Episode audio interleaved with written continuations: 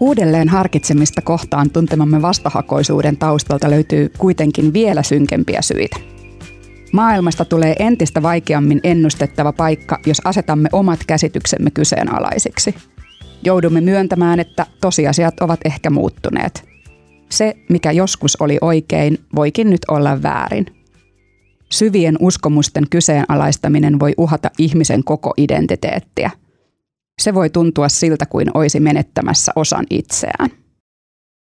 Tervetuloa kuuntelemaan Tuplanopeus-podcastia, jonka jokaisessa jaksossa me luetaan kirjajohtamisesta ja keskustellaan siitä kiinnostavan vieraan kanssa. Mä olen toimittaja Veera Luomauho ja kirjana on tällä kertaa Adam Grantin Mieti vielä, englanniksi Think Again, josta tuo alkukin oli pätkä. Ja vieraana meillä on tänään Ellun kanojen perustaja, lukija – Kirsi Piha, tervetuloa. Kiitos. Ää, Grant on kirjoittanut myös monia muita hittikirjoja, ää, Anna ja Otai ja Originals, miten oman tiensä kulkijat muuttavat maailmaa ja Anna ja Ota kirjaa on muun muassa tituleerattu yhdeksi 2000-luvun tärkeimmäksi yrityskirjaksi.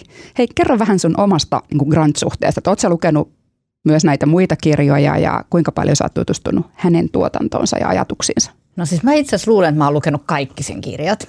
Ja, ja, tota, ja mä pidän kovasti sen ajattelusta myös ja erityisesti siitä, että sehän perustaa massiiviseen tutkimukseen ja tutkimiseen sen ajatukset, että ne ei ole vaan semmoisia, että mä nyt olen keksinyt tästä tällaisen jutun ja sitten mä teen siitä kirjan, vaan ne, ne, niissä on niin kuin syvä, ajat, syvä ajattelua taustalla ja, ja se on musta kiehtovaa mä oon, kun mä oon kirjoittanut omia kirjoja, niin käyttänyt paljon sen tutkimuksia, tutkimuksia lähteenä ja, ja tota, näin. Uh, mä itse itse asiassa mun uh, lempikirja ehkä sen, no siis musta Think Again on itse asiassa se paras kyllä, mutta ehkä niin kuin jotenkin semmoinen, se voi olla, että se oli ensikokemuskin Grantiin, minkä takia siitä tuli jotenkin mulle merkittävä, oli se Originals-kirja. Mä tykkäsin siitä kovasti.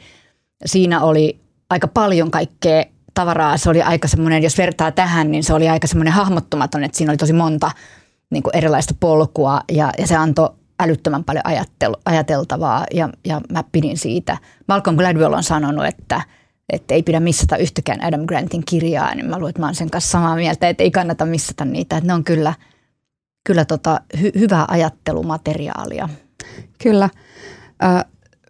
Säkin sanoit just siitä Grantista sen, että sen kirjathan on tosi helppolukuisia ja niissä on tarinoita ja ne on hirveän ymmärrettäviä ja usein ne perustuu niin kuin muutamaan semmoiseen tosi terävään oivallukseen, mikä minusta on aivan erinomaisen omaisen paljon. Ja mä huomaan, että mä itse menen vähän semmoiseen puolustusmoodiin, kun puhutaan Grantista, että jos siitä sanotaan, että, että, että tai se leimataan ikään kuin bisneskirjaksi, leimataan lentokenttäkirjallisuudeksi, koska hän tosiaan on huippututkija, että jos vaikka katsoo hänen tätä H-indeksiä, jolla mitataan niin kuin tutkijoiden julkaisujen lukumäärää ja, ja vaikuttavuutta, niin se on Google Scholar-palvelussakin tosi, tosi korkea. Tämä on totta ja se on siis nyt viimeksi, äh, kun mä kirjoitin omaa kirjaa, niin itse asiassa mä kävin sen tutkimuksia läpi siitä, missä se puhuu tai on tutkinut paljon tämmöistä, että mikä tekee niin kuin työlle merkitystä ja – kuinka niin kuin pelkästään se, että sä käyt lyhyen keskustelun jonkun sellaisen ihmisen kanssa, jolle sun työ sitten tuottaa jotain hyvää, niin, niin aiheuttaa niin kuin massiivisen ensinnäkin semmoisen oman purpose niin mutta myös siis jos miettii firma-organisaation näkökulmasta, niin se tuo tehokkuutta ja tyytyväisyyttä ja kaikkea muuta. Ja, ja, tota, ja et, et, mä, mä siis pidän siitä jotenkin, että se, on, se tuntuu kyltymättömän uteliaalta ihmiseltä mun mielestä. Kyllä, mutta sitten kun mä seuraan häntä Twitterissä myös, niin sitten kun sieltä jotenkin puuttuu se konteksti ja se mm. tutkimus, mm. millä hän usein perustelee asiat ja, ja tarinat ja se, että mitä hän vie siihen ajatukseen mukaan ja sitten se viimeinen oivallus saattaa olla tosi kirkas ja selkeä, niin kun sehän ei sitten siellä Twitterissä näy, niin sitten siellä mä oon välillä vähän silleen, että nyt nämä kyllä kuulostaa vähän latteukselta. Ihana, kun sanoit noin, koska mä meinasin just sanoa sulle, että itse asiassa, jos mä oon ihan rehellinen, niin se kuulostaa latteelta. Ja, ja nämä on siis jotenkin semmoisia niin kuin, hyvän mielen niin kuin postauksia, tiedätkö, jotka niin kuin löytyisi postikortista, se näyttää siltä. Kyllä. Ja se on totta, siis se on ihan niin kuin olisi jotenkin kaksi eri todellisuutta siis sinänsä. Mä voin kuvitella, että jos et sä ole lukenut yhtään Adam Grantin kirjaa ja sä tutustut vaan näin, niin sä ajattelet, että no joo, ehkä, tiedätkö, niin kuin, että no, tämä me nyt tiedettiin. Niin, että inspiraatiotaulujen materiaalia. Kyllä. Ja ne on jotenkin niin semmoisia, että jos ajattelet, että se puhuu itse niin kuin kyseenalaistamisesta ja konfliktoinnista ja uudenlaisesta ajattelusta, niin sen ne postaukset ei kuulosta semmoisilta ollenkaan, vaan ne on semmo ihan myötäkarvaan silittämistä, sellaista ihan todella niin kuin jotenkin Joo, geneeristä kamaa. Kyllä, Twitter-tili häneltä pois. Mutta, ehkä siellä joku toinen twiittaa. E, joo, ehkä jotain tällaista on tapahtunut. Mutta jos me nyt kuitenkin puhutaan vielä Grantista ja, ja, ja kerromme, että hän on siis Pennsylvanian yliopistoon kuuluvan Whartonin business suosituin professori. Kuulemma hänen luennoilleen opiskelijat joutuvat hakemaan aivan erikseen. Tietokirjailija, TED Talk-puhuja ja kuulemma oli paikallinen julkis jo kauan ennen kuin hänestä tuli niin kuin kansainvälisten puhujalavojen päätähti. Ja Nordic Business Forumin äh, ihmisiltä kuuli, että hän on nykyään niin, kuin niin iso lavojen tähti, että hän alkaa olla jo niin kuin liian kallis Suomea ja Eurooppaa. Ja sitten hän on itse asiassa hän on myös olympiatason uimahyppääjä. Sitä mä en ole tiennyt. Varmasti myös hyvä isä ja kaikkea muuta. Mutta siis tässä on nyt se ongelma, että Grant hän itse ei varmaan tykkäisi tällaisesta, tällaisesta esittelystä, koska hänen mielestään hän, meidän ei kannattaisi kuunnella ketään vaan auktoriteetin ja menestyksen takia, vaan pitää huolta siitä tutkijan mielenlaadusta. Mutta siinähän tulee vähän vastaan se ongelma, että jotenkinhan pitää arvioida sitä, että ketä kuuntelee. Että eihän mm. jollain tavallahan meidän pitää varmistaa myös sen puhujauskottavuus ja onhan silläkin niin. joku arvo. Niin, ehkä se on enemmän jotenkin sellaista, että pelkän statuksen takia ei usko siihen, että joku on oikeassa. Ja, ja varmaan jos mietin vaikka niin organisaatioita, niin aika useinhan siellä käy kyllä sillä tavalla, että se, jolla on korkein status, niin sen niin kuin sana on ikään kuin totuus, eikö vaan? Ja usein organisaatioissa sillä tyypillä on päätäntävalta, joka tarkoittaa sitä, että itse asiassa mm. se tavallaan onkin totuus. Ja se aiheuttaa musta sen niin kuin semmoisen organisaatiovinouman tietyllä tavalla, että, että, että se organisaatio ei kykene käyttämään sitä kaikkea älykkyyttä, mitä sillä on, koska se, se niin kuin stoppaa tavallaan tähän auktoriteetti ja status ja tämän tyyppiseen asiaan.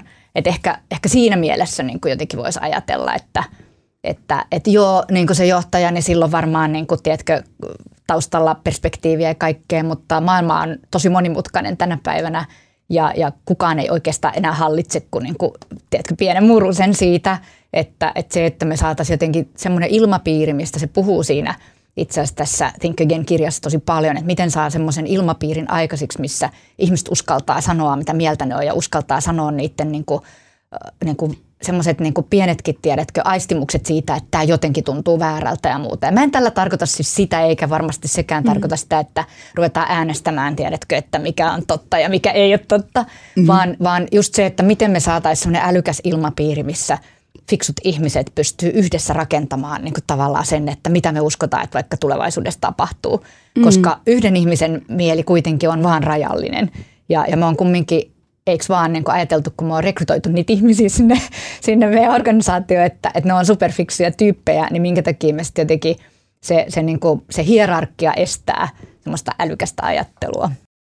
Grantin kirjan perussanoma on siis se, että, että vaikka me niin kuin arvostetaan tämmöistä kirkasta ajattelua, niin pelkkä ajatteleminen ei enää riitä, että koska maailma muuttuu niin – nopeasti, niin meidän on pystyttävä luomaan uusia ideoita ja samalla meidän pitää oppia luopumaan vanhoista. Ja on siis opittava ajattelemaan uudelleen. Ja sehän kuulostaa hyvältä, mutta se on meille kaikille tosi vaikeaa, kuten Grantkin kirjassaan, kirjassaan kirjoittaa. Niin mietitkö sä tätä jaksoa ennen, että millaisista ideoista tai ajatuksista sä oot esimerkiksi itse joutunut oppii pois? No siis varmaan vaikka mistä. Siis joka päivä joutuu tietysti niin kuin jotenkin kohtaamaan oman ajattelun puutteet. Ähm, Upeeta, koska mä olin sillä, että mä en keksinyt mitään. Se oli kaikkein vaikeinta tässä. Kyllä, kyllä mä niin kuin jotenkin hu- huomaan sellaisia, mä sanon, mä sanon ihan pienen niin kuin tosi tosi arkisen esimerkin, että siitä on muutama vuosi, kun mä oon niin sanonut varmasti todella tomerasti, että Joo, joo, ilman muuta kasvissyöntiä, se on niin mahtavaa, mutta että siinä nyt ei ole mitään järkeä, että me tehdään jotain pihveä jotka, tai nakkimakkaroita tai jotain, niin kuin tiedätkö, kasviksista, että syödään ne kasvikset kasviksena ja sitten syödään liha lihana. Totta. Ja, tota, nyt mä oon sitä mieltä, että voi miten typerä mielipide. Onpa todella tyhmä, ahdasmielinen ja idioottimainen mielipide. Ja mä syön tosi mielellään vegehodareita, tiedätkö. Ja niin kuin vegehampurilaisia me ollaan kasvissyöjiä. Ja mä oon sitä mieltä, että kun mä tykkään hodarista, on mahtavaa, että ne tekee mulle nakin, missä mun ei tarvitse syödä lihaa. Ja, ja, tota, ja se on niin kuin kokonaan jotenkin mä huomaan, että et, et, mä rupesinkin katsomaan sitä toisesta näkökulmasta, niin se näytti se asia ihan toiselta. Ja, ja nämä on tietysti sellaisia, että, että se tapahtuu ehkä liian hitaasti usein. Mm. Meidän se ajattelu, niin kuin, tavallaan tietysti niin kuin poisoppiminen, tiedätkö, Kyllä. omasta ajattelusta. Ja, ja, tota, ja maailma ehkä vaatisi, että se tapahtuisi paljon paljon nopeammin. Ja, ja siinä kyllä auttaa hirveästi se, että jos on, on niin fiksuja ihmisiä ympärillä, jotka haastaa sitä omaa ajattelua, niin se auttaa siinä. Siinä täytyy tietysti itse niin jotenkin niin kuin, se, se, on se, se on molemmin puolista tavalla, että jos toinen hyökkää kimppuun, niin, niin sullahan iskee kaikki defenssit päälle ja sä oot tomerammin sitä mieltä, mitä sä olit, vaikka sä ajaudut yhä kauemmaksi itse siitä, mitä mieltä sä oikeasti olet edes. Ja, kyllä. ja tota, niin jotenkin semmoista intentiosta, tiedätkö? Mutta että et, et, et, kyllä se, kyllä se niin kuin ainoa tapa jotenkin niin kuin elää tässä maailmassa, joka muuttuu nopeasti, on sitten kuitenkin se, että et uskaltaa – sitten jotenkin niin kuin, tarkastella itseään semmoisena puutteellisena. Ja, ja voi olla, että se on helpompaa vähän vieraampien ihmisten kanssa. Voi olla, että se on työpaikalla vähän helpompaa kuin vaikka sitten arjessa kotona, tiedätkö, niin kuin lähimpien ihmisten kanssa, niin sitä ehkä niin kuin enemmänkin jotenkin niin kuin, takertuu johonkin semmoiseen ajatteluun. Puhutaan nyt vaikka niin kuin perheessä olevista hierarkkisista suhteista, niin kuin vanhemmuustyyppisistä asioista, ne on, on, niin kuin, on samalla ihan mahtavaa ja kiehtovaa huomata, kuinka se – lapsi, niin kuin, tiedätkö, kasvaa niin kuin fiksuksi ja osaa enemmän asioita, mutta sitten onkin samalla aika niin kuin jotenkin niin kuin herkkää itselle huomata, että on tyhmempi jossain asiassa kuin oma lapsi. Mulla on 22-vuotias tytär, joka opiskelee toista vuotta psykologiaa, niin, niin mä niin kuin huomaan, että mä joudun käsittelemään sellaisia tunteita, että miltä musta tuntuu, että, että, että mä sanon jotain mielestäni järkevää ja, se tulee mulle takaisin niin, että mä huomaan, että mä olinkin tyhmä. Tai niin kun se ei ollutkaan niin kun tavallaan, tiedätkö, oikea ajatus. Tai mulla sattukin olemaan joku vanha ennakkoluulo tai joku sellainen. Niin se ehkä kestää vähän. Siihen tulee semmoinen pieni hankaus, niin ihmissuhteissa helposti tulee, mutta – mutta tota noin, kyllä sitä päivittäin joutuu tekemään. Tuo on jotenkin tunnistettava toi, ja mä huomaan ehkä just samantyyppistä ajattelua, tai et ehkä on sanonutkin jotain ton tyyppistä tuosta vege, vege-hommasta, mutta siinä oli jotain tosi tunnistettavaa. Mä mietin, kun mä viime aikoina ajatellut semmoista omaa 90-luvun teininuoruuttani, jossa on mun mielestä erittäin paljon purettavaa ö, loppuelämänkin ajaksi, niin, niin mä mietin, että jotenkin ehkä siitä semmoisesta vähän ironian sävytteisestä, vähän toksisesta ajasta, jos vertaa tähän nykyaikaan, on jäänyt sellainen, että, että usein nimenomaan leimaa naurettavaksi tai äh, heittää jonkun nopean heiton. Ja sitten siitä tietyllä tavalla sit lähtee sellainen kaari, että ehkä nämä jotenkin naurettavat äh, kysymykset, joita aluksi käsittelee ehkä se sen niin kuin sarkasmin ja huumorin kautta, niin muuttuukin sitten ihan todellisuudeksi. Lopulta huomaa, että ehkä se olikin, olikin minä itse, joka, joka oli siinä se on, se on jännä, sehän on jännä huomata sellaista jotenkin itsessään, kun, kun me kaikki hoetaan sitä, että uteliaisuus, me ollaan kaikki uteliaita ja se on hieno taito ja kaikkea muuta. Ja sitten sä huomaat arjessa, että et sä osaakaan aina käyttäytyä sellaisella tavalla, vaan aika nopeasti tulee semmoinen tietty – tietty niin kuin oma tapa ajatella, se niin kuin puskee tuolta läpi. Ja niin, niin varmasti pitää ollakin, että sehän luo turvallisuutta myös, että meillä on tiettyjä ikään kuin muka pysyviä asioita ja meillä pitää olla X määrä niitä joka tapauksessa. Me pystytään vaihtamaan, mä, luul, mä mm. itse ajattelen, että me pystytään vaihtamaan vaan tietty määrä meidän ajatuksista päivittäin. Tiedätkö, että muutenhan tämä menisi ihan pimeäksi, niin, niin jotenkin tavallaan, että miten luoda semmoinen niin kuin, jotenkin tapa niin kuin ensimmäiseksi ajatella, niin kuin, että hmm, kiinnostavaa, eikä niin, että onpa tyhmä idea. Ja, ja, ja se, on, se, on, se on yllättävän hankalaa jotenkin semmoisessa arjessa, että sitä pitää ihan vähän harjoitella. Että mä otan esimerkin, eilen oli joku laitto tuonne, kun koulut on alkanut ja sitten oli ollut joku kauhean onnettomuus, missä joku vanhempi mies oli ajanut jonkun tota, koululaisen fillarin päälle ja onneksi ei ollut siis tapahtunut mitään ja sitten joku laitto sitten someen siitä, että niin, että, että, että mitä tästäkin sitten tulee, kun tulee koko ajan enemmän iäkkäitä kuskeja ja niin edelleen. Ja sitten mä ensin mä olin niin kuin, että no voi jumalauta, että nytkö sitten on pakko niin kuin tavallaan sanoa, että iät, iäkkäät kuskit on meidän ongelma, koska jos me katsotaan mitä tahansa faktaa, niin itse asiassa iäkkäät kuskit ei ole meidän isoin mm. ongelma. Mutta tuli heti semmoinen, sitten mä ajattelin, että miksi mä voinut siinäkin ajatella itse asiassa, kiinnostavaa, että se ajattelee noin, että miksiköhän se ajattelee niin.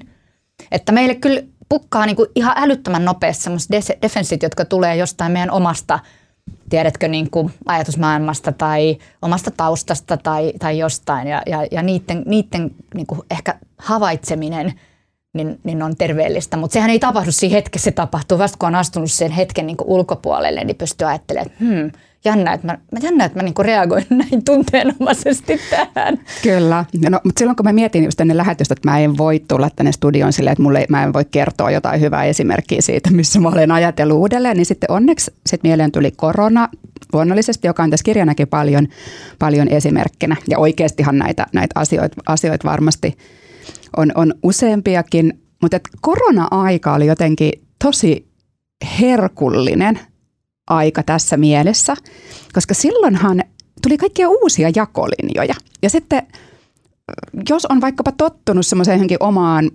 kuplaansa, joka meillä helposti on, jossa niin kuin mielipiteet saattaa olla vähän ennalta arvattavia ja se suurin piirtein ennustat, että tämä ajattelee näin ja tämä näin ja, ja tässä yhteisössä osaamme olla vältellä näitä puheenaiheita tai, tai olla keinottelematta venettä tai ollaan ö, helposti semmoisessa hirveän miellyttävässä saman, samanhenkisessä ilmapiirissä, niin sitten silloin niin ne jakolinjat meni hetkessä ihan toisen. Että sitten yhtäkkiä tosi läheisellä tai samankaltaisella ihmisellä saattokin olla tosi erilainen näkemys ja pääsi niin seuraamaan jotenkin semmoisen ihan uuden kysymyksen, josta meillä ei ollut mitään tietoa vielä muutamia kuukausia ennen sitä maaliskuuta 2020. Yhtäkkiä putoo se, se kriisi päälle ja sitten alkaa nähdä, kuinka niitä erilaisia mielipidejakoja ilmestyykin.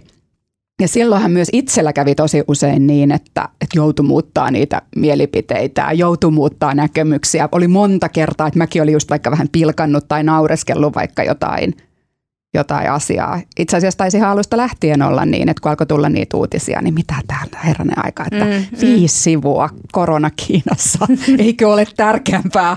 Mäkin kirjoitin siitä ehkä jonnekin sosiaaliseen mediaankin. Sehän oli tota, se myös silleen jännä, että kun se oli, niin kuin, se oli niin kuin live-tapahtuma. Niin. Että se, se, on niin kuin, se oli tosi hyvä esimerkki tästä niin kuin nopeasti muuttuvasta maailmasta Kyllä. Niin kuin yhdestä näkökulmasta, kuinka niin kuin asiat näyttikin yhtäkkiä ihan toisen näköiseltä. Asiantuntijat olikin ihan eri mieltä. Ja sitten vähän, että et, et, mistä, mistä mä muodostan mun todellisuuskuvan. Kyllä. Ja samanaikaisesti siinä tapahtui itse asiassa se, mistä varmasti niin kuin Grant oli sitä mieltä, että, että on just se tavallaan se pahin skenaario on se, että me, me tosi voimakkaasti lähdetään niin kuin johonkin kelkkaan tietyllä Kyllä. tavalla, tiedätkö, että – että niin kuin rajoituksia, rajoituksia, nyt kaikille rajoituksia. Ja, ja mä, en siis, mä en ikinä unohda sitä, kun tota, sit muistat, kun suljettiin Uudenmaan raja ja sitten joku jengi sit halusi tietenkin kokeilla sitä, että voiko ne silti kuitenkin ajaa jotenkin ja kaikkea muuta. Niin, niin tota, sitten yksikin anarkisti huutaa niin kuin Twitterissä itseään anarkistiksi sanova, että ettekö te nyt tajua, että ette saa mennä sinne, että ette saa mennä. Mä että vitun anarkisti, niin. että niin, eikö, anarki, anarkisti? eikö anarkisti pidä just kokeilla niitä rajoja, tiedätkö? Että, et, et siis siinä, anarkistenkaan voi enää Mutta siinä luottaa, tapahtui tosiaan, niin kuin sanoit, että sä, et, et sä et itse asiassa voinut niin kuin jotenkin niin kuin luoda sitä, että okei, no nämä on tätä mieltä, mä oon aina ollut näiden kanssa samaa mieltä, vaan näiden mm. kanssa. Että, että, Kyllä. Että, ja siinä että se oli tosi kiinnostava kokeilu tästä näkökulmasta. Kyllä. Kyllä. Ja sitten kun Grant-kirjassa on siis varoittaa, että me ei tehdä niistä mielipiteistä itsellemme identiteettejä. Että jos teet mielipiteestä itsellesi identiteetin, niin silloinhan... Siitä on tosi vaikea Siitä luopua. on tosi vaikea luopua. Ja se oli koronankin aikana tosi hämmentävää, että kuinka nopeasti Joo. mielipiteet asioista, joista me ei tiedetty vielä muutama kuukausi sitten mitään, niin muuttukin Joo. Silmien edessä identiteettikysymyksiksi, tai kuinka syvälle ne saattoi yhtäkkiä niin kuin itseen mennä, vaikka sitä ei olisi todellakaan voinut aiemmin ennustaa. Tota, hei, kuinka tärkeän ominaisuutensa itse pidät siis älykkyyttä? Pitääkö sinusta työelämässä pärjätäkseen olla erityisen fiksu? No mun mielestä se on ehkä väärin ymmärretyin termi, mitä on. Eli, eli niin ajatellaan, että joku matemaattinen älykkyys on niin kuin ykköslaji. Ja sitten me unohdetaan, että itse asiassa kun me tehdään ihmisten kanssa hommia, niin, niin vuorovaikutteisuus on itse asiassa se, millä me varsinaisesti sitten onnistutaan. Ja, ja, tota, ja, ja se on ehkä semmoinen laji, mitä, mitä me jotenkin vähän, vähän niin kuin ylen katsotaan. Ja, ja, ja kyllähän se näkyy mun mielestä, jos miettii, että millä tavalla firmoja vaikka, vaikka niin kuin jotenkin mitataan, niin, niin kyllähän me mitataan numeroita, mm. jotka on niin kuin helppoja – ja, ja me tosi paljon vähemmän osataan mitata vaikka ihmisten välistä vuorovaikutusta ja, ja, tota, ja, ja semmoista. Että siinä mielessä se on mun mielestä, joo mun mielestä älykkyys on tärkeä ominaisuus, mutta mun mielestä se on tosi monipuolista ja, ja jotta organisaatio on älykäs, niin sillä pitää olla tosi monenlaista älykkyyttä ja sen mm. pitää niin kuin pystyä niin kuin arvostamaan niitä erilaisia eikä niin osoittamaan käytännön teoille, että me arvostaa kuitenkin vaan tätä. Kiva, että sä oot tommonen ja kiva, että sä järjestät näitä bileitä ja meillä on mukavaa, mutta me kuitenkin arvostetaan tätä tyyppiä, joka myy näin paljon. Ja tiedätkö, tai että minkä takia joku vaikka myy niin paljon, niin se voi liittyä tosi isosti siihen, että sen vuorovaikutus ihmisten kanssa on niin, niin myönteistä, että se saa ihmisen muuttamaan mielensä tai muuta. Että, että, että siinä mielessä mun mielestä ei voi sanoa, että on niin kuin älykkyys, joka on tärkeää, vaan on tosi monenlaista älykkyyttä, mikä on, mm. on tärkeää. Ja Grantin mukaanhan älykkyys voi olla tässä muuttuvassa maailmassa myös ansa, mikä on mun mielestä tosi kiinnostava, kiinnostava huomio Grantin mukaan. Ja, ja monien empiiristen tutkimusten mukaan, niin älykkäät ihmiset usein yliarvioi sitä omaa kykyään ö, huomata ja torjua niitä ajattelun vinoumia. Ja se oli musta se niin olennainen pointti, että yleensähän me niin ajatellaan, että me ollaan paitsi fiksuja, niin me ollaan myös hirveän avarakatseisia. Mutta että itse asiassa nimenomaan niin fiksulle ihmiselle tämä voi ollakin tavallista vaikeampaa tämä uudelleenajattelu, koska ö, älykäs ihminen itse asiassa saattaa tosi hyvin navigoida siellä kaiken tiedon viidakossa ja poimia niitä tutkimuksia ja löytää kaikkea, joka niin kuin, vahvistaa sitä omaa alkuperäistä ajattelua. Siis varmasti jokaisella, jokaisella mutta useammalla ihmisellä on varmasti niin kuin ajatus siitä, että se ymmärtää laajemmin asioita kuin se ymmärtää tai että se ymmärtää ihmisiä paremmin kuin se ymmärtää ja muuta. Ehkä siinä niin kuin älykkyysansassa on myös kysymys jotenkin siitä, että, että, että me luotetaan niin kuin logiikkaan tosi paljon ja, ja sitten niin ajatellaan, että, että kun me tehdään asioita loogisesti, niin sitten ne menee niin kuin tavallaan, sitten me pystytään ennustamaan asioita ja sitten kun asiathan ei mene loogisesti, vaan ihminen käyttäytyy irrationaalisesti ja asiat voikin tapahtua jotenkin ihan eri tavalla. Ehkä siinä on, siinä on yksi sellainen – sitten on tietysti niin kuin, varmaan jokainen meistä tuntee sellaisia ihmisiä, jotka pitää itseään kovin älykkäänä mm, ja, ja sanoo sen ääneen ja muuta. Mä luulen, että niillä on erityisen vaikeaa kyllä vaihtaa mielipidettä, että, että silloin, silloinhan siitä tulee jotenkin semmoinen omasta niin kuin staattisesta älykkyydestä tulee tietyllä tavalla se identiteetti, mm. jolloin niin kuin sano, sanoa vaikka siinä, että mä en tiedä, onkin vaikeaa, koska se identiteetti on, on niin kuin liittyy siihen, että mä tiedän kaiken, mä osaan kaiken, mä niin kuin, tiedätkö, paremmin hahmotan kuin muut. Niin, niin ehkä, ehkä se, että ehkä hyvä mittari on sellainen, että jos ihminen pystyy sanoa ihan aidosti, että mä en tiedä jotain, niin, mm. niin, niin silloin ollaan niin kuin hyvällä tiellä. Ja, ja tota, silloin pystyy niin jotenkin kyseenalaistamaan myös omia ajatuksia. Mutta mä luulen, että enemmän jotenkin se, se oman ajattelun ennakkoluulonen – tai ennakkoluuloton katseleminen, niin, niin sitten kuitenkin liittyy omiin defensseihin ja, ja omaan niin kuin, tavallaan semmoisen niin oman roolin niin kuin ehkä tämmöiseen suojelemiseen, varsinkin jos puhutaan organisaatioista, niin, niin on tosi vaikeaa sanoa, että mä en tiedä, koska sitten sä pelkäät, että sun pomo katsoo, että mitä toi ei tiedäkään, että, että onko toi niin kuin, turha ihminen tässä organisaatiossa ja muuta, että et, et siinä mielessä meillä on ehkä vähän, aika vähän toleranssia sellaiselle, että, että me ollaan totuttu semmoiseen hyvin itsevarmaan tapaan, että me tiedetään ja me sanotaan, että me tiedetään, vaikka me ei tiedetäkään ja, ja niin kuin näin, että et, ja, ja sehän, ei, sehän ei aiheuta semmoista yhdessä ajattelua silloin, vaan se aiheuttaa niin kuin vaan mielipiteiden, niin kuin, se aiheuttaa niin kuin väittelyä tai sitten – niin kuin, mä, mä oon monta kertaa sanonut, että musta tuntuu, että ihmisistä on tullut niin kuin oman elämänsä kolumnista ja kaikista, että meillä on niin kuin tavallaan se yksi asia, että me kirjoittaa siitä kolumnia, heitetään se tonne ja ollaan tosi varmoja. Ja, ja silloin sit sen jälkeen siitä on niin kuin vaikea pakittaa Kyllä, ja totta kai tämä koko niin mediaympäristö tietyllä tavalla palkitsee tuosta.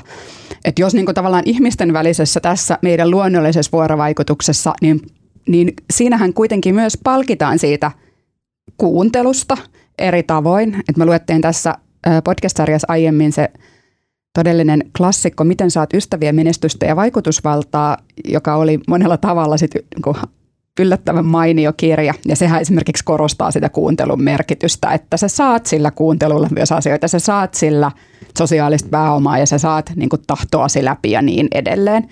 Mutta kun nykyään suurin osa keskustelusta käydään semmoisessa mediaympäristössä, jossa sitä palkintoa ei lainkaan mm. ole. Että eh, mä en ainakaan keksi millä mekanismilla just vaikka sosiaalisessa mediassa kuuntelusta palkittaisiin. Kuunteluhan on ikään kuin äänettömyyttä. Sä et ole olemassa silloin, mm. kun sä kuuntelet. Ja sitten taas toisaalta just se toisaalta toisaalta keskustelu ei toimi ollenkaan, että, että toimii paremmin se, että siellä on se yksi ö, kärkevä, ä, ärsyttävä, kiihottava mm-hmm. näkemys. Toi um, yksi pokeripelaaja, entinen ammattilainen, kirjoitti tämmöisen kirjan, minkä nimeä en nyt just muista, mutta – mutta silloin oli semmoinen tapa, mikä oli musta ihan superhieno, että, että suhtautuisit niinku tavallaan omaan mielipiteeseenkin vähän niin kuin, se on niin kuin bet. Että mä niin kuin tavallaan, tiedätkö, että, että, että mä lyön, niin kuin, mä lyön niin kuin tietyn määrän vetoa, että mun mielipide on oikea. Eikö vaan? Ja silloin sä, niin jo, sä avaat jo niin ikkunan silleen, että se ei ehkä ole, mutta se, se ehkä jossain olosuhteissa on. Ja se puhuu tosi paljon. Thinking in Bets oli sen kirjan nimi. Ja, ja, tota, ja se puhuu niin kuin siitä, että, että, että me ei jätetä juuri tilaa sille niin kuin tavallaan vastaan tulemiselle, jos me ollaan aina 100 prosenttia itsemme mielestä oikeassa. Mutta jos sä sanot, että no 80 prosenttisella varmuudella, mä sitä, 80 prosenttisella varmuudella tämä, mitä mä sanon, niin, niin on niin kuin totta – tiedätkö, tai johtaa siihen, mitä mä luulen, että se johtaa, niin silloin sä jätät kuitenkin 20 prosenttia auki keskustelulle, eikö vaan? Sitten voidaankin päätyä, että no itse asiassa todennäköisesti se menee kuitenkin näin, niin kuin sä sanoit, tai sitten tuleekin jotain uutta siihen, jolloin sä huomaat, että hei, mä, mä, mä, niin kuin, mä lasken mun panoksia, että vaan 60 prosenttisesti enää. Ja se oli minusta jotenkin kiehtova ajatus, että pystytäänkö me sellaiseen keskusteluun enää, koska – me tietysti pystytään, me pystytään kasvokkain semmoiseen joka päivä, mutta me he, hyvin helposti ei pystytä siihen silloin, kun me ei olla kasvokkain, koska silloin on juuri niin, että kuuntelija on, on niin kuin epähenkilö ja, ja tavallaan varma mielipide on niin kuin tavallaan se, mihin me kaikki ripustaudutaan tai hakataan. Se on niin kuin jompikumpi. Ja, ja siitä tulee semmoinen ihmeellinen flaidis, ja, ja tota, suurin osa meistä katsoo sitä vaan niin kuin ihmeellisenä, että vähän niin kuin tennispeli, että kumpi voittaa. Ja tota, Mutta sitten siellä on se tietty fanijoukko, joka ottaa se hyvin, hyvin kiihkeästi. Ja mun niin kuin, jos katsoo sitä keskustelua, niin mä väitän, että aika suuri osa lähtee keskustelusta melkoisessa krapulassa ja miettii, että mitä täällä tapahtuu ja toivottavasti tätä ei tapahdu uudelleen. Ensi kerran mä juon vähemmän. Kyllä. Ja ehkä itse on alkanut myös vähän pelätä sitä kirjoitettua niin kuin kirjoitettuja mielipiteitä ihan, ihan ylipäätään siksi ihan toimittajana pääsee kirjoittamaan paitsi sosiaaliseen mediaan, niin myös ihan ä, julkisille alustoille vaikkapa kolumneja. Mutta se kaikki on alkanut tuntua vähän vaikeammalta, koska jotenkin se tuntuu siltä, että kun se on, on kerran ö, julkinen, niin, niin mä lukitsen jotenkin sitä omaa ajattelua. Että sit silloin mä just nimenomaan, kun mä oon antanut sen muille nähtäväksi, mä oon sanonut joskus näin, niin äh, mä menetän niin kuin itseltäni sen mahdollisuuden muuttaa niitä ajatuksia, koska silloinhan mä tosi herkästi alan rakentaa siitä itselleni identiteettiä, kun se mielipide jostain asiasta tai näkemys jostain asiasta on sinne niin kuin julkisesti kerran. Niin ja varsinkin sitten, kun sä saat vastauksia. Kyllä. Varsinkin sitten, kun joku tulee, että, että sä oot väärässä koska, niin silloin sä, niin kun sun defessit tulee päälle ja muuta, mutta pahimmillaan se johtaa sitten siihen, että meillä ei ole enää jotenkin semmoista raikasta, tiedätkö, rehellistä puhetta, vaan sitten meille tulee just se semmoinen, no, tämä on vähän tätä ja sitten on vähän tätä ja vähän tätäkin. Ja, ja se taas ei itse asiassa musta ole sitä, mitä Adam Grant tarkoittaa sillä niin kuin jotenkin think again ajatuksella, että pitäisi niin kuin pystyä hyvään niin kuin jotenkin raikkaaseen uuteen ajatteluun, niin mehän ei kyetä siihen, jos me ruvetaan himmaamaan jo siinä vaiheessa, tiedätkö, niin kuin alussa, vaan meidän pitäisi pystyä jotenkin niin kuin – ehkä reippaammin niin kuin luopumaan mielipiteestä, sanoa, että sori, että joo, nyt kun sä sanot näin, niin itse asiassa se onkin näin. Mutta mä tajun sen, että, että varsinkin jos sen kirjoittaa niin kuin palstalle, eikä niin, että se on vaan twiitti, minkä voi mm. vielä jopa poistaa, niin, niin, niin se, on niin kuin, että se on hankalampaa, mutta että, että joo. Kyllä. Ja mä itse tykkään olla just muiden ihmisten kanssa vuorovaikutuksella rakennella, heittää semmoisia vähän keskeeräisiä ajatuksia, just kun, kun ehkä vähän niin kuin se vedonlyöjä, että et kokeillaan nyt tällaista ja se, se ei, ajatuskaan ei ollut, paitsi että se ei ollut ehkä 80 prosenttisesti oikein, niin se ei ollut niin kuin edes 80 prosenttisesti valmis vielä. Siis jännittävimpiä parhaita keskustelujahan on sellaiset, että on niin luottamuksellinen ilmapiiri, että uskaltaa sanoa mielipiteen, josta ei ole vielä ollenkaan varma.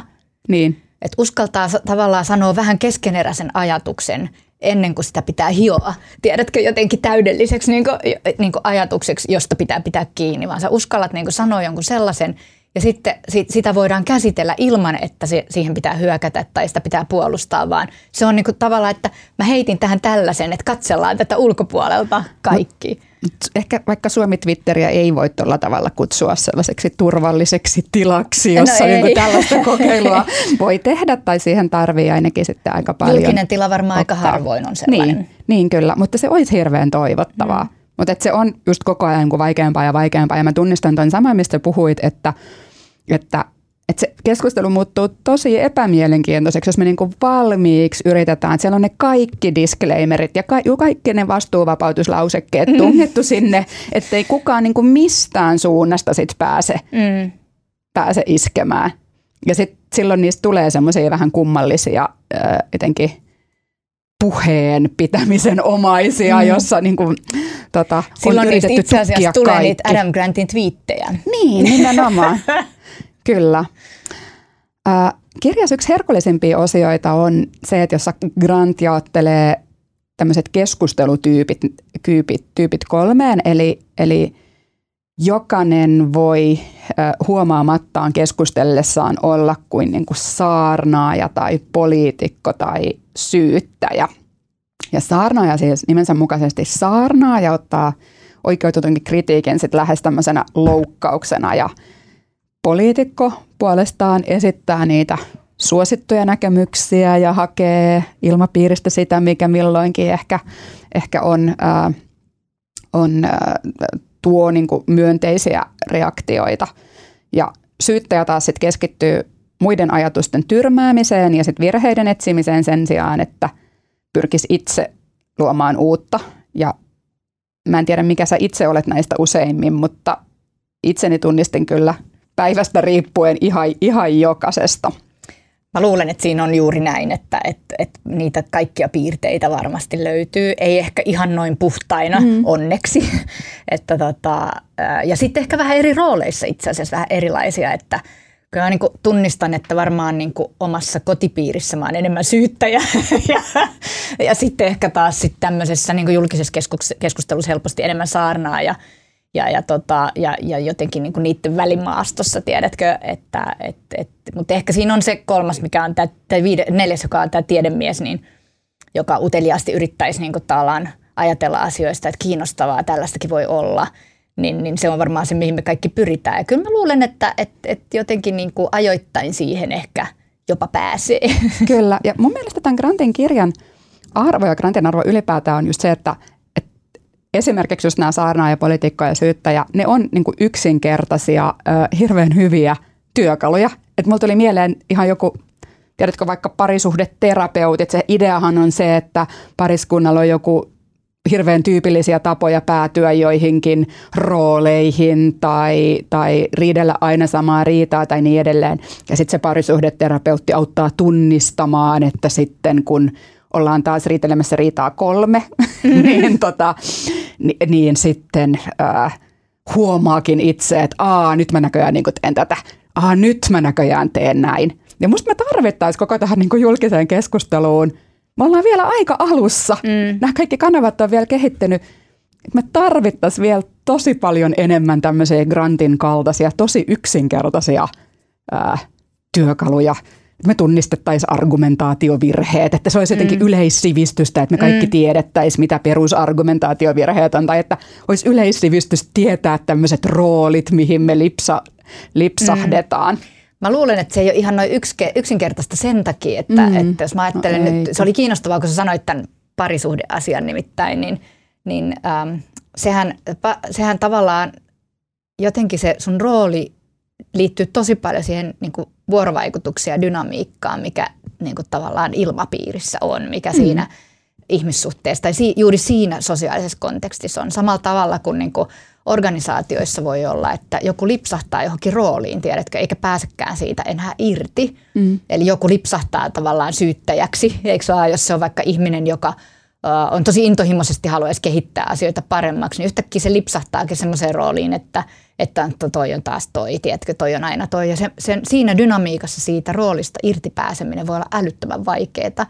Ja sitten kun vaihtaa työpaikkaa, niin voikin päästä ihan toisen tyyppiseen niin tavallaan – et, et me, et kun me puhutaan sosiaalisesta kontekstista, niin se tavallaan määrittää niin älyttömän paljon, että, että et, et jos mä niin mietin vaikka, että mulla on muutamia sellaisia ihmisiä, jotka mä tunnen niin ihmisinä ja, ja tapaan niitä, niin jos mä tuntisin ne vain vaikkapa sosiaalisen median kautta – Mä en missään nimessä haluaisi tuntea niitä ihmisiä. Mä en, siis, mä en haluaisi olla missään tekemisissä niiden kanssa. Ne on mun mielestä ällöttäviä besservissereitä ja mä en niin provokatiivisia hulluja. Mä en haluaisi missään tekemisissä olla niiden kanssa.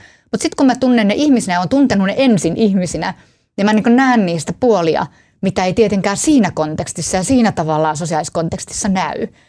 Ja, ja se on jotenkin mun mielestä, siksi tekee tästä ehkä niin kuin monimutkaista, että mm. me kuitenkin aina ollaan kiinni siinä sosiaalisessa kontekstissa, me ei koskaan olla siitä irrallisia – ja me ollaan aina tavallaan, somekin on aina sellainen, että me aina vertaillaan, me aina suhteutetaan oma roolimme suhteessa niin kuin siihen. Ja varmaan sullakin on, niin kuin mullakin on, että sulla on niin kuin Twitterissä turvakaverit, tiedätkö, niin. ja sitten sulla on ne, jotka no taas toi tuli tänne, niin kuin, tiedätkö, mäkättää. Ja että et, et, et se sinne syntyy tavallaan se samantyyppinen kuin mihin tahansa niin kuin sosiaaliseen vuorovaikutukseen syntyy niin kuin joku semmoinen yhteinen dynamiikka.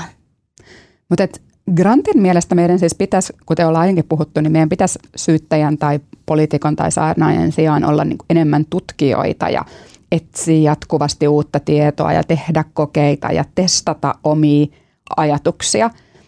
Et oot niin tietoisesti miettinyt, miten sä itse vaikkapa pystyt säilyttämään itsessäsi tällaista tutkijan mielenlaatua? Et, et, et nykyään se on hirveän vaikeaa tehdä... Ö, itselleen sellaisia harjoituksia, jotka ikään kuin sitä tutkijan mielenlaatua ottaisi pitää yllä, koska esimerkiksi jo algoritmien luomat kuplat saattaa tuoda ihan täysin meidän huomaamattammekin mm. koko ajan meidän ympärille vain niitä asioita, mm. jotka on joko meille tosi miellyttäviä tai vain niitä asioita sitten taas toisaalta, jotka triggeröi meistä sen saarnaa ja heti mm. välittömästi. No mun on pakko sanoa kyllä yksi juttu, että mä en Twitteristä lähtisi tutkia yhtään mitään. Siis mä, mä musta ja. se ei ole oikea konteksti sille niin tutkijan mielenlaadulle ja jotenkin kyllä. musta se niin kuin – sitä, sitä korostetaan mun mielestä ihan naurettavuuksiin asti, että pitää olla kaiken maailman seuraajia, koska sitten näkee oman kuplan ulkopuolelle. Mun mielestä se ei ole mikään otos ihmisistä eikä ihmisen käyttäytymisestä eikä mielipiteistä eikä mistään oikeasti. Mä itse uskon siihen, että kannattaa keskustella ihmisten kanssa, ihan oikeasti puhua mm. niiden kanssa. Ja sitten mä kyllä itse uskon lukemiseen paljon. Mä uskon tavallaan siihen, että kaikenlainen lukeminen laajentaa sitä omaa niin ajattelua, varsinkin jos pikkasen näkee vaivaa, että menee epämukavuusalueelle eikä aina lue niitä samoja kirjoja. Ja, ja, tota, ja, ja tämän sanottua, niin siis mä myös tarkoitan tosi voimallisesti fiktiota. Mun mielestä fiktio on ihan fantastinen tapa ymmärtää erilaisuutta ja ihmisiä ja, ja päästä niin kuin toisen ihmisen pään sisään, että hetkinen, näinkin voi todellakin ajatella. Tämähän on tästä näkökulmasta ihan loogista. Ja, ja tota, että mä jotenkin ajattelin itse sen, että, että se on musta niin kuin parempi tapa ruokkia sitä omaa – tutkijan niin kuin mielenlaatua mm. ja niin kuin jotenkin pysyä uteliaana, kun niin kuin sekaantua niin kuin, niin kuin todella ahdistaviin ja likaisiin niin kuin paskamaisiin keskusteluihin, mm. missä väitellään asioista, jotka on yhdentekeviä, jonka jälkeen saat kolme tuntia viettänyt siellä, senkin ajan olisi voinut, niin kuin, tiedätkö, vaikka tiedätkö, hoitaa parisuhdetta mieluummin. Kyllä, ja kiinnostakin kuulla just lisää esimerkiksi näistä, kun sä oot puhunut siitä konfliktoinnin tärkeydestä ja, ja niin edelleen mistä mä, mä luulen kyllä, kyllä jo arvaavani, että miten se eroaa siis tästä, tästä vaikkapa sosiaalisessa mediassa käydystä konfliktoinnista, koska jos ajattelee just vaikka lukemista, että kun musta tavallaan tuntuu, että jos miettii, miten mä avarran sitä omaa ajattelumaailmaani, niin vaikkapa just tämä niin nykyisen med- mediakentän se tietty erimielisyys, äh, niin se ei, ei, ei A, mä, mä, A-keskustelu, mikä, mikä tämän nimi onkaan, jossa on tosi erilaisia, tosi mm. ääripäitä edustavia ihmisiä lätkästy sinne samaan tilaan puhumaan kameralle asiaansa, niin se ei sitten kuitenkaan välttämättä avarra mun ajattelua, vaan se vaan saattaa herättää mussa entistä äh, vahvempia äh, stereotypioita tai, tai vaan vahvistaa mun ennakkoluuloja. Mutta sitten kirjallisuudessahan on semmoinen, sehän on semmoinen, kirjahan on semmoinen empatiakone, että silloinhan sä nimenomaan asetut jonkun asemaan, ää, löydät ää, jotain universaaleja yhteyksiä muihin ihmisiin ja lopulta se on musta niin kuin lempeämpi tapa ää, avartaa sitä omaa ää, ajattelua kuin se joku tosi väkisin tehty ää, tuskallinen konflikti.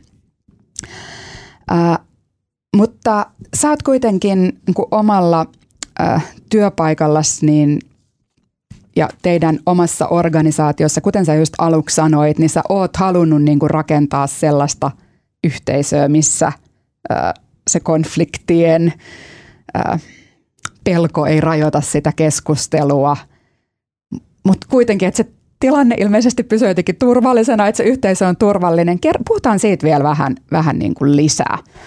Miten me voidaan rakentaa semmoisia ympäristöjä, joissa se uudelleen ajatteleminen on helpompaa ja, ja turvallisempaa? No mun mielestä siinä on kolme asiaa, joita oikeastaan ei voi erottaa toisistaan, joka on niin luottamus ja sitten tämä uskallus – konfliktointi ja sitten uteliaisuus. Että ne kaikki kolme jotenkin liittyy toisiinsa, jotta tulee jotain uutta.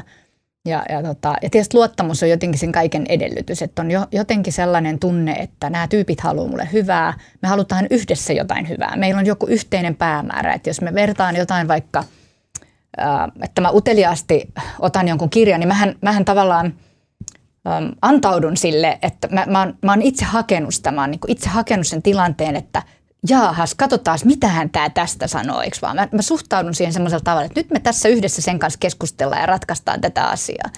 Sitten kun mä menen vittuuntuneena Twitteriin, niin se on siis ihan eri mielentila. En mä mm. mene sinne niin kuin uteliaasti, että nytpä me yhdessä ratkaistaan tämä asia, koska ei siellä mitään ratkaista. Siellä siis, siellä on parhaimmillaan niin kuin vilkasta, kiinnostavaa niin kuin mielipide niin kuin tulitusta, mutta ei siellä rakenneta yhdessä. Se, ei meillä ole yhteistä päämäärää siellä firmassa useimmiten on, jos hyvin käy, niin meillä on. Meillä on niin kuin tavallaan yhteinen ongelma tai, tai mahdollisuus, joka me halutaan niin kuin tavallaan ratkaista, jolloin me asetutaan sen ympärille luottaen, että meillä kaikilla on hyvä tahto suhteessa tähän meidän päämäärään. Ja, ja tota, sitten siinä luottamuksessa on minusta semmoinen asia, mikä älyttömän usein ymmärtää väärin, että ei ole yksi eikä kaksi eikä kolme kertaa, kun niin kuin puhutaan organisaatiokulttuurista, niin sitten asiakas sanoo, että – No niin, että me haluttaisiin, että ensin rakennetaan tämä tämmöinen luottamuksen kulttuuri, että sitten vasta mennään siihen konfliktointiin. Sitten mä yritän sanoa, mutta kun se ei niinku toimi niin, että, että ei, ei, sä et koskaan saa sellaista sataprosenttisen luottamuksen kulttuuria, että sen niin tavallaan sen jälkeen voitaisiin ryhtyä tekemään jotain. No, Luottamushan syntyy konflikteista. Sehän Aivan. syntyy niistä, sehän syntyy niistä vaikeista tilanteista, missä joku uskaltaa heittää jotain, sitten me kaikki katsotaan, mitä sille nyt tapahtuu, kun se sanoo, että pomo on väärässä, eikö vaan? Ja sitten siitä tilanteesta, miten se tilanne jotenkin niinku ratkeaa, niin joko syntyy tai ei synny luottamusta. Aivan, eli se ei mene niin, että nyt me täällä hankittiin tänne jotain ei. toimistoalpakoita. Ja, ja, ja, ja, ja samalla jossain... tavalla se menee kaikissa niin ihmissuhteissa. Siis nehän mm. on ne vaikeat tilanteet, mitkä tiedätkö, kiinnittää ihmisiä yhteen, koska huh, me selvittiin tästä. Tämä oli meidän ensimmäinen riita meidän parisuhteessa, me ei erottukaan. Oho, ja, ja tota, tämmöinen terapeutti, kun Terence Real puhuu uudessa kirjassaan As tosi hienosti, että ihmissuhteet on niin kuin harmony, disharmony, repair. Ja, ja siis yrityksethän on kasa ihmissuhteita, mikä unohtuu helposti, että ne ei ole organisaatiokaavioita, vaan ne on ihmisiä. Ja sehän on sama asia, että meillä on niin kuin, ensin meillä on kivaa, sitten siihen tulee joku särö meille, joka on enää kivaa. Kuinka me niin kuin, tavallaan korjataan se – niin kuin disharmonia, mikä siis esimerkiksi konfliktoinnissa tapahtuu. Että jos joku sanoo, että hei mun mielestä tämä meneekin tällä tavalla, niin siihen tulee hetkeksi semmoinen pieni särö, miten sen, sen kanssa niin kuin päästään eteenpäin. Niin se on musta se oleellinen asia, että, että ei niin kuin välttämällä konflikteja ei niin kuin synny luottamuksen kulttuuria. Menemällä niitä päin syntyy yleensä se. Sitten täytyy myös muistaa se, että kun välttää pieniä konflikteja, niin siitä rakentuu isoja konflikteja. Jos ei pysty ratkaisemaan niitä pieniä tavallaan niin kuin niin kuin disharmoniakohtia, niin, niin syntyy tosi paljon velkaa, niin, kuin niin sanottua konfliktivelkaa, jos näin voi sanoa, ja sitten se joskus räjähtää. Mikä niin tuossa Grantin kirjassa oli sit sellaista, mikä ikään kuin, niin kuin validoi, että sä oot miettinyt tätä asiaa niin kuin aivan itse, se ei ole niin kuin, o, o, o, o, kopioitu mistään ajatuksena, vaan että, että on itse niin kuin rakennettu ja kehitetty tällaista niin kuin yrityskulttuuria myös. Mutta että, mitä tässä Grantin kirjassa oli, mikä sussa herätti sen, että aa, just näinhän me tehdään, tai, tai aa, näin me voitaisiin tehdä itse asiassa vielä tätä vähän paremmin, mm. tai tosta mä oon itse asiassa vähän eri mieltä. No, Tuliko, totta, jos mietitään mm. just tätä niin kuin no, mun mielestä siinä oli yksi kohta, missä se puhuu äh, tosi jotenkin itse asiassa voimakkaasti siitä, että jos sä oot johtaja ja sä huomaat, että sulla on pelkkiä seuraajia, niin, niin sulla on väärät ihmiset töissä. Että sit sulla, sul on niinku, et su, sä, sä, sä et tarvii niitä, että sä tarvit niinku niitä, jotka uskaltaa niinku konfliktoida sua, koska jos ne on vain seuraajia, niin, niin silloin me ollaan vain yhden ihmisen aivojen varassa. Mm. Ja, ja tämä monimutkainen maailma tarvii sen, että ne kaikki aivot on meidän käytössä. Ja, ja, tota, ja se tapahtuu johtajalle huomaamatta, mä luulen usein, koska sehän on mukavaa. Sehän on mm. todella kiva, jos joku sanoo joka päivä, että ootpa se fiksu ja kylläpä sä oot hyvä pomo. Sen sijaan, että sanoo, että hetkinen, ootko miettinyt tätä tästä näkökulmasta. Mutta sitten me usein ajatellaan jotenkin, ja se on ehkä se, mikä mun mielestä ehkä siitä näkökulmasta usein puuttuu, kun puhutaan konfliktoinnista, niin me puhutaan usein siitä, että meidän pitää uskaltaa konfliktoida pomoa. Et se menee aina niin, kuin niin päin. Meidän pitää niin kuin tavallaan olla pomon kanssa eri mieltä, mutta sehän ei mene parhaimmillaan niin päin, vaan se on sellaista yhteistä, yhteistä niin kuin yhteen ajattelua. Tiedätkö, se on niin kuin yhdessä rakentamista. Kyllä. Ja yksi tosi mielenkiintoinen juttu on, että Grantti on jälkikäteen arvosteltu ja tästä kirjasta niin kuin kritisoitu siitä, että, että, että hänen asenteensa on nähty vähän liiankin joustavana ja on esitetty kritiikkiä, että no joo, että, että, että, että ikään kuin tämän kirjan viesti olisi se, että sun pitää aina joustaa ja aina olla valmis oppimaan uudelleen ja kuitenkin on olemassa asioita, jotka ovat niin äärimmäisen tärkeitä, että niitä kuuluukin puolustaa henkeen ja pereen. Ja no joo, nyt me esimerkiksi käydään sotaa, jossa puhutaan tosi äärimmäisistä – mm. kysymyksistä, me ei käydä, mutta Euro- Euroopassa käydään. Ja tota, mutta mä, mun mielestä se kritiikki ei osu oikeaan, koska Granthan jo tässä kirjassaan puhuu myös ö, vaikuttamisesta ja muiden mielipiteiden muuttamisesta ja sille on omistettu tässä kirjassa ihan, ihan kokonaisia lukuja.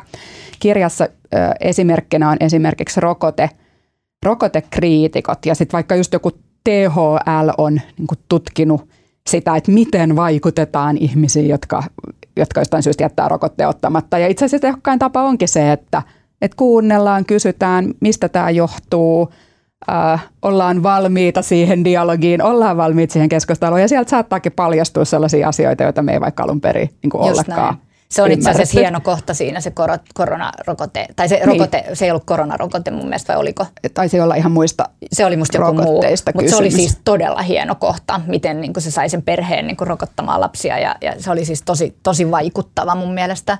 Siinä muuten uh, Originals-kirjassa oli, oli sellainen kohta, mikä vaikutti mun omaan elämään vastaavalla tavalla, joka siinä se puhuu sellaisesta, että – kuinka jos sä haluat niin kuin saada jonkun ihmisen toimimaan jollain tavalla, niin sun pitää niin kuin, mieluummin kuin se, että sä sanot sille, että se A, pitää tehdä niin, tai kuuluu tehdä niin, mm. tai mitä tahansa, niin, niin, tota, niin sun pitäisi pystyä niin kuin vetoamaan siihen, että millainen ihminen se haluaa olla. Ja, ja sen, sen kautta itse havaitsemaan, että haluatko se käyttäytyä itse asiassa näin, kun se haluaa olla tällainen ihminen. Ja mulla oli silloin teini-ikäinen tytär ja, ja me riidettiin joka ikinen päivä sen huoneen siivoamisesta, joka ikinen päivä. Ja sitten mä huudan ja niin kuin käsken ja komennan ja kiristän ja niin kuin kaikki ne perinteiset keinot, mitä mm. nyt vanhemmuudessa silloin vielä on, kun lapsi asuu kotona. Ja mikään ei tietenkään auttanut päinvastoin. Ja tota, sitten mä kokeilin tätä Grantin keinoa. Ja mä tajusin, että mun tytär on niin kuin ehkä huomaavaisin ihminen, mitä mä oon elämässäni tuntenut. Se on siis todella huomaavainen ihminen – ja sitten mä sanoin sille yksi päivä, että tiedätkö, että kun sä oot niin huomaavainen ihminen, niin, tota, niin oot sä tullut ajatelleeksi, että, että vaikka sä et niin kuin välitä siitä, että onko sun huone siisti, niin mä niin kuin välitän, että se on mulle tärkeää, että se olisi tosi huomaavaista sulta niin kuin suhtautua siihen niin kuin myönteisesti, että sä yrittäisit pitää sitä siistimpänä. Ja se kuule tehos kyllä. Wow. Se tehos, ja, ja tota, mä tajusin, että se pointtihan ei ollut se, että mä yritin manipuloida sitä, vaan se pointti oli se, että mä itsekin ajattelin sitä toisesta näkökulmasta. Eli mä en, mä en tavallaan pakottanut sitä tekemään niin kuin mä haluan, hmm. vaan mä pyysin sitä tavallaan jotenkin ehkä, ehkä myös haavoittuen itse niin kuin tavallaan asettamalla itseni alttiiksi johonkin, niin pyysin sitä harkitsemaan asiaa hmm. siitä näkökulmasta. Ja, ja tota, siitä se puhuu tässä musta tässä Think Againissa enemmän kuin juuri siitä, että – eihän se ole sitä mieltä, että esimerkiksi jos ihmisoikeudet on tärkeä, niin sun pitäisi ajatella, että ehkä ne ei olekaan. Sehän ei puhu siitä, vaan se ehkä enemmän puhuu siitä, että jos sä haluat vaikuttaa siihen, että joku muukin on sitä mieltä, niin miten sä pystyt menemään sen pään kautta niin miettimään, että miksi se ajattelee näin. Ja, ja mi, mikä tavallaan, tässä täytyy olla taustalla joku, kun tämä on ihan järkevä ihminen, niin, niin tässähän täytyy olla joku niin kuin muu asia. Mm. Ja tossahan ehkä on sitten se niin tämänhetkisen keskustelukulttuurin tietty heikkous, että ehkä sieltä puuttuu se vaikuttamishalu. Varmasti. Että tietyllä tavalla äh, niissä mielipiteissä ja näkemyksissä enemmän haetaan sitä jotenkin puhdasta, no joo, tämä puhdas on vähän kliseininkin sana, mutta et sellaista äh, niin kuin johdonmukaisinta, selkeintä. Pelätään sitä, että normalisoidaan Joo. vääriä mielipiteitä Joo. tai, tai että niitä ei saa niin kuin, yhtään saa antaa siimaa, vaan, vaan sen tota, o, oman näkemyksen tietyissä kysymyksissä pitää olla ehdoton. Mutta silloinhan me ei opita niin vaikuttamaan, me ei oikeasti kiinnitetä huomioon siihen, mikä on kaikkein tärkeintä, eli siihen, Niinpä. että saadaanko me oikeasti vaikutusta niillä omilla niillä omilla toimillamme aikaan vai ei. Tota, hei, miten sä itse luet muuten äh, bisneskirjoja? Äh, luet sä niitä? Sä oot ainakin nämä kaikki kolme lukenut. Oot sä, jos sä oot muuten tosi kova lukija ja luet paljon proosaa, niin luet sä myös tämmöistä bisnesjohtamis, yrittäjyyskirjallisuutta? Luen mä kyllä itse asiassa paljon. Mä oikeastaan enemmän kuuntelen bisneskirjoja kuin luen. Joo, sama ja täällä. Tota, mutta mä sitten taas mielellään luen taas sitten niin fiktion ja, ja tämän muun kirjallisuuden, että mä oon ähm, jotenkin niin sanat on mulle ja lauseet on mulle tärkeitä, mutta bisneskirjoissa ne ei ole yleensä niin hienoja. tai se on enemmän, tiedätkö, se on enemmän niin tietoa, jolla ei ole, sillä muodolla ei ole niin väliä, niin sitten mä voin hyvin kuunnellakin sitä. Ja, ja, tota, ja sitten sit se on ehkä vähän sellaista niin kuin, taustamusiikkia monta kertaa, että, että ajaa jonnekin ja kuuntelee samalta tai silittää tai siivoo tai jotain sellaista, niin, niin silloin mä, mä kuuntelen paljon – ja, ja, tota, ja jotkut bisneskirjat on jopa ollut sellaisia, että kun podcastin nimi on Tuplan nopeudella, niin on jopa niin kuin tuplan nopeudella kuunnella, mutta mä en harrasta sitä kyllä hirveästi enää. Se on, se, siitä tulee vähän semmoinen niin kuin hysteerinen fiilis, kun muutenkin asioita on aika paljon järsykkeitä, niin jotenkin se, että ne rupeaa tunkeutumaan tuplanopeudella kimppua, niin se on liikaa. Kyllä. Mutta kyllä mä luen paljon ja, ja, ja niin kuin yritän pysyä niin kuin ajan tasalla. Onko sulla omaa suosikkia vai vaihteleeko ne aina? Se Mikä vaihtelee ihan älyttömästi. Um, mikähän nyt mä yritän niin kuin aloittaa sitä, onko se nyt Vaclav Smil tai tämä, mikä puhuu siis siitä, että miten maailma oikeasti toimii. Se on ihan helvetin vaikeaa tavaraa, mutta mä oon nyt ajatellut, että mä luen sen, koska se vaikuttaa kuitenkin jotenkin ihan superhyödylliseltä tässä maailman tilanteessa, missä ollaan. Niin ymmärtää um, mä oikein mietin sitä, että mikä on mun niin suosikki bisneskirja ja mä en ehkä ihan keksi sellaista. Siis Think Again on ihan yksi mun, mun mielestä niin kuin parhaita ja sen voi lukea moneen kertaan, mutta yksi kirja, mikä tota, joten, jostain syystä teki muuhun vaikutuksen aikoinaan, kun mä sen luin, oli tämä elokuvatuottaja Brian Grazerin A Curious Mind – ja se puhuu siinä tämmöisestä, se harrastaa tämmöisiä curiosity conversationeita erilaisten ihmisten kanssa. Ja siinä on vähän name droppailua jo Oprahista lähtien ja muuta, mutta se käy tosi kiinnostavalla tavalla jotenkin niitä sen keskusteluja läpi. Ja se, kun se on läpileikkaus niin älyttömän laajasta, niin se oli musta hirveän inspiroiva ja edelleenkin se on musta sellainen, että mä kaikille suosittelen sitä, että, että jos ei muuten, niin jotenkin semmoisena mindsettinä, tiedätkö, niin kuin olla kiinnostunut – sellaisistakin asioista, mistä ajattelee, että ei ole kiinnostunut, koska lopulta sitten kaikessa on aika paljon mielenkiintoista, kyllä. Jos, jos siihen niin jotenkin viitsii mennä. Joo, ja tästä Adam Grantista mä kyllä huomasin sen tästä Think Again, äh, mietin vielä kirjasta, että mulle jäi sellainen olo, että mä haluan lukea tätä uudelleen, just niin kuin sä sanoit, että, että tässä oli nyt jotain sellaisia oivalluksia, että mä haluaisin muistaa nämä. Joo. Ja se on kyllä mun mielestä kirjalle aika hyvä äh, piirre, että jos lukijalle tulee sellainen olo, että tätä pitäisi itse asiassa pitää jossain yöpöydällä ja niin kuin pitäisi palata, että muistan, että nämä asiat on tärkeitä. Samaa mieltä. Sen pitää kyllä vielä sanoa, että, että jotenkin niin kuin, mä haluaisin kyllä suositella bisnesihmisille vielä enemmän luettavaksi fiktioon. Että musta tuntuu siltä, että kun johtaminen on kuitenkin ihmisten kanssa niin kuin olemista ja ihmisen niin kuin ymmärtämistä, niin musta tuntuu, että sitä sitten kuitenkin fiktiossa, tiedätkö, oppii kokonaisvaltaisemmin kuin, kuin tota, ehkä niin kuin bisneskirjasta, jossa on neljän kohdan malli siitä tai tästä tai tosta, vaikka, vaikka ne on siis mun mielestä inspiroivia ja hyviä ja muuta, mutta että et, et jotenkin mä niin kuin toivoisin, että fiktio luettaisiin enemmän ja sitten mä jotenkin toivoisin, kun nyt on tullut kahden suosituksi nämä tämmöiset johtajien omat kirjaklubit. Ja, ja se on tosi mahtavaa, että ihmiset lukee enemmän, se on tosi tosi hienoa ja keskustelee niistä. Mutta mä jotenkin toivoisin, että, että firmoissa yleistyisi mieluummin semmoinen, että tiimit lukee yhdessä tai niin kuin tiedätkö, valitaan niin kuin firmalle yksi kevätkirja ja yksi syksykirja ja sitten jutellaan siitä kirjasta, kuin niin, että johtajat menee taas kabinettiin. Että se on niin kuin tavallaan – tiedätkö, kun ennen oli sikarikerhot, niin nyt niillä on ne kirjakerhot ja se on, se on, se on jotenkin funktiolta vähän samanlainen mm. niin elitistinen tapa ehkä niin harrastaa lukemista. Et jotenkin mä toivoisin, että, että luettaisiin yhdessä ja sitten pystyttäisiin ehkä tiedätkö, käsittelemään jotain aika vaikeitakin niin kuin organisaatiossa olevia ihmis niin kuin ongelmia ja, ja pulmia sitä kautta, että me näennäisesti keskustellaan tiedätkö, fiktiivisistä hahmoista, vaikka oikeasti me tiedetään, että me puhutaan niin kuin myös meistä – Kyllä. Että, et, et siinä mielessä fiktio on siinä siis ihan ylitse niin kuin pääsemätöntä tavaraa. Kyllä, ja mä, mulla oli ainakin pitkään Tota, mä oon aina lukenut siis tosi paljon. Ja sitten mulla oli jossain vaiheessa ne jakso, että mä olin jotenkin elin niin semmoisessa suorituskeskeisessä moodissa, että mulla oli jonkin aikaa niin, että luki tosi paljon vähemmän proosaa kuin yleensä, vaikka ne kirjat on ollut aina läsnä. Ja sitten mä sain itseni kiinni sellaisesta ajatuksesta, että se proosan luku tuntuu jotenkin tuhlailevalta. Et tässä mä käytän niin kuin aivan valtavasti, siis ihan järkyttävä aikaa siihen, että nyt mä todella luen tämän kirjan tästä jostain tota Dublinilaisen nuoren naisen, naisen maailmasta ja ö, tämä aika, mitä tähän käytän, on jotenkin todella tuhlaileva.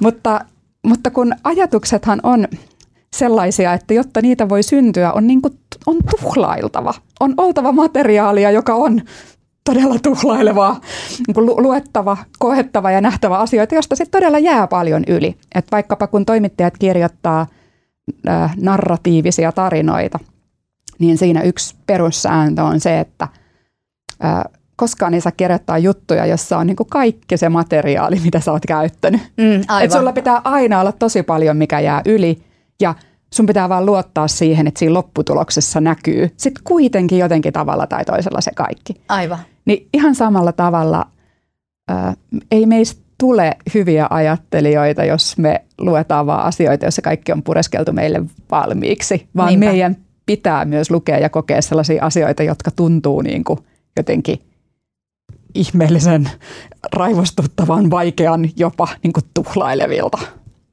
Sitten on tietysti myös se bisneskirjatrendi, mikä on tällä hetkellä mun mielestä aika voimakas, on se, että, että ne ei ole itse asiassa bisneskirjoja, ne on self-help-kirjoja. Mm. Että ne on semmoisia vähän niin kuin, tai semmoisia semi sitä, sitä ja puolet tätä, tiedätkö, tyyppisiä. Ja jengi lukee niitä aika paljon. Mulla ei ole siis mitään sitä vastaan, mä rakastan self-help-kirjojakin, että se ei haittaa mua. Mutta se on jännä, siis kun mietin oikein, että mikä on, niin kuin, mikä on bisneskirja ja mikä ei ole bisneskirja, niin sekin on aika häilyvä, tiedätkö jotenkin, että – että jos sä luet ihan puhtaasti, puhtaasti bisneskirjoja, niin mitä se edes sitten tarkoittaa? Musta melkein kaikki johtajuuskirjat on oikeasti self, self-helppiä. Niin, ne kun, melkein vähän on. Niin, joo. että et, et jopa tota, tota Markus Aureliuksen itselleni oli mun mielestä semmoinen kiitollisuuspäiväkirja. Mutta ehkä se pitää jotenkin naamioida siihen, että siinä on se mustavalkoinen kuva johtajasta ja sitten jotenkin se niin kuin faktat, että tästä saat asiaa, tästä saat asiaa, vaikka johtajuudessakin itse asiassa lopulta on just kyse siitä, että – sun pitää tuntea itsesi. Ja niinpä, se niinpä. vaatii välillä vähän semmoista Niinpä. Niinpä. Tai fiktio. Tai fiktio. Hei, kiitos tästä ihan oikein mielenkiintoisesta keskustelusta. Kiitos kun olit vieraana Tuplanopeuspodcastissa Kirsi Piha. Kiitos.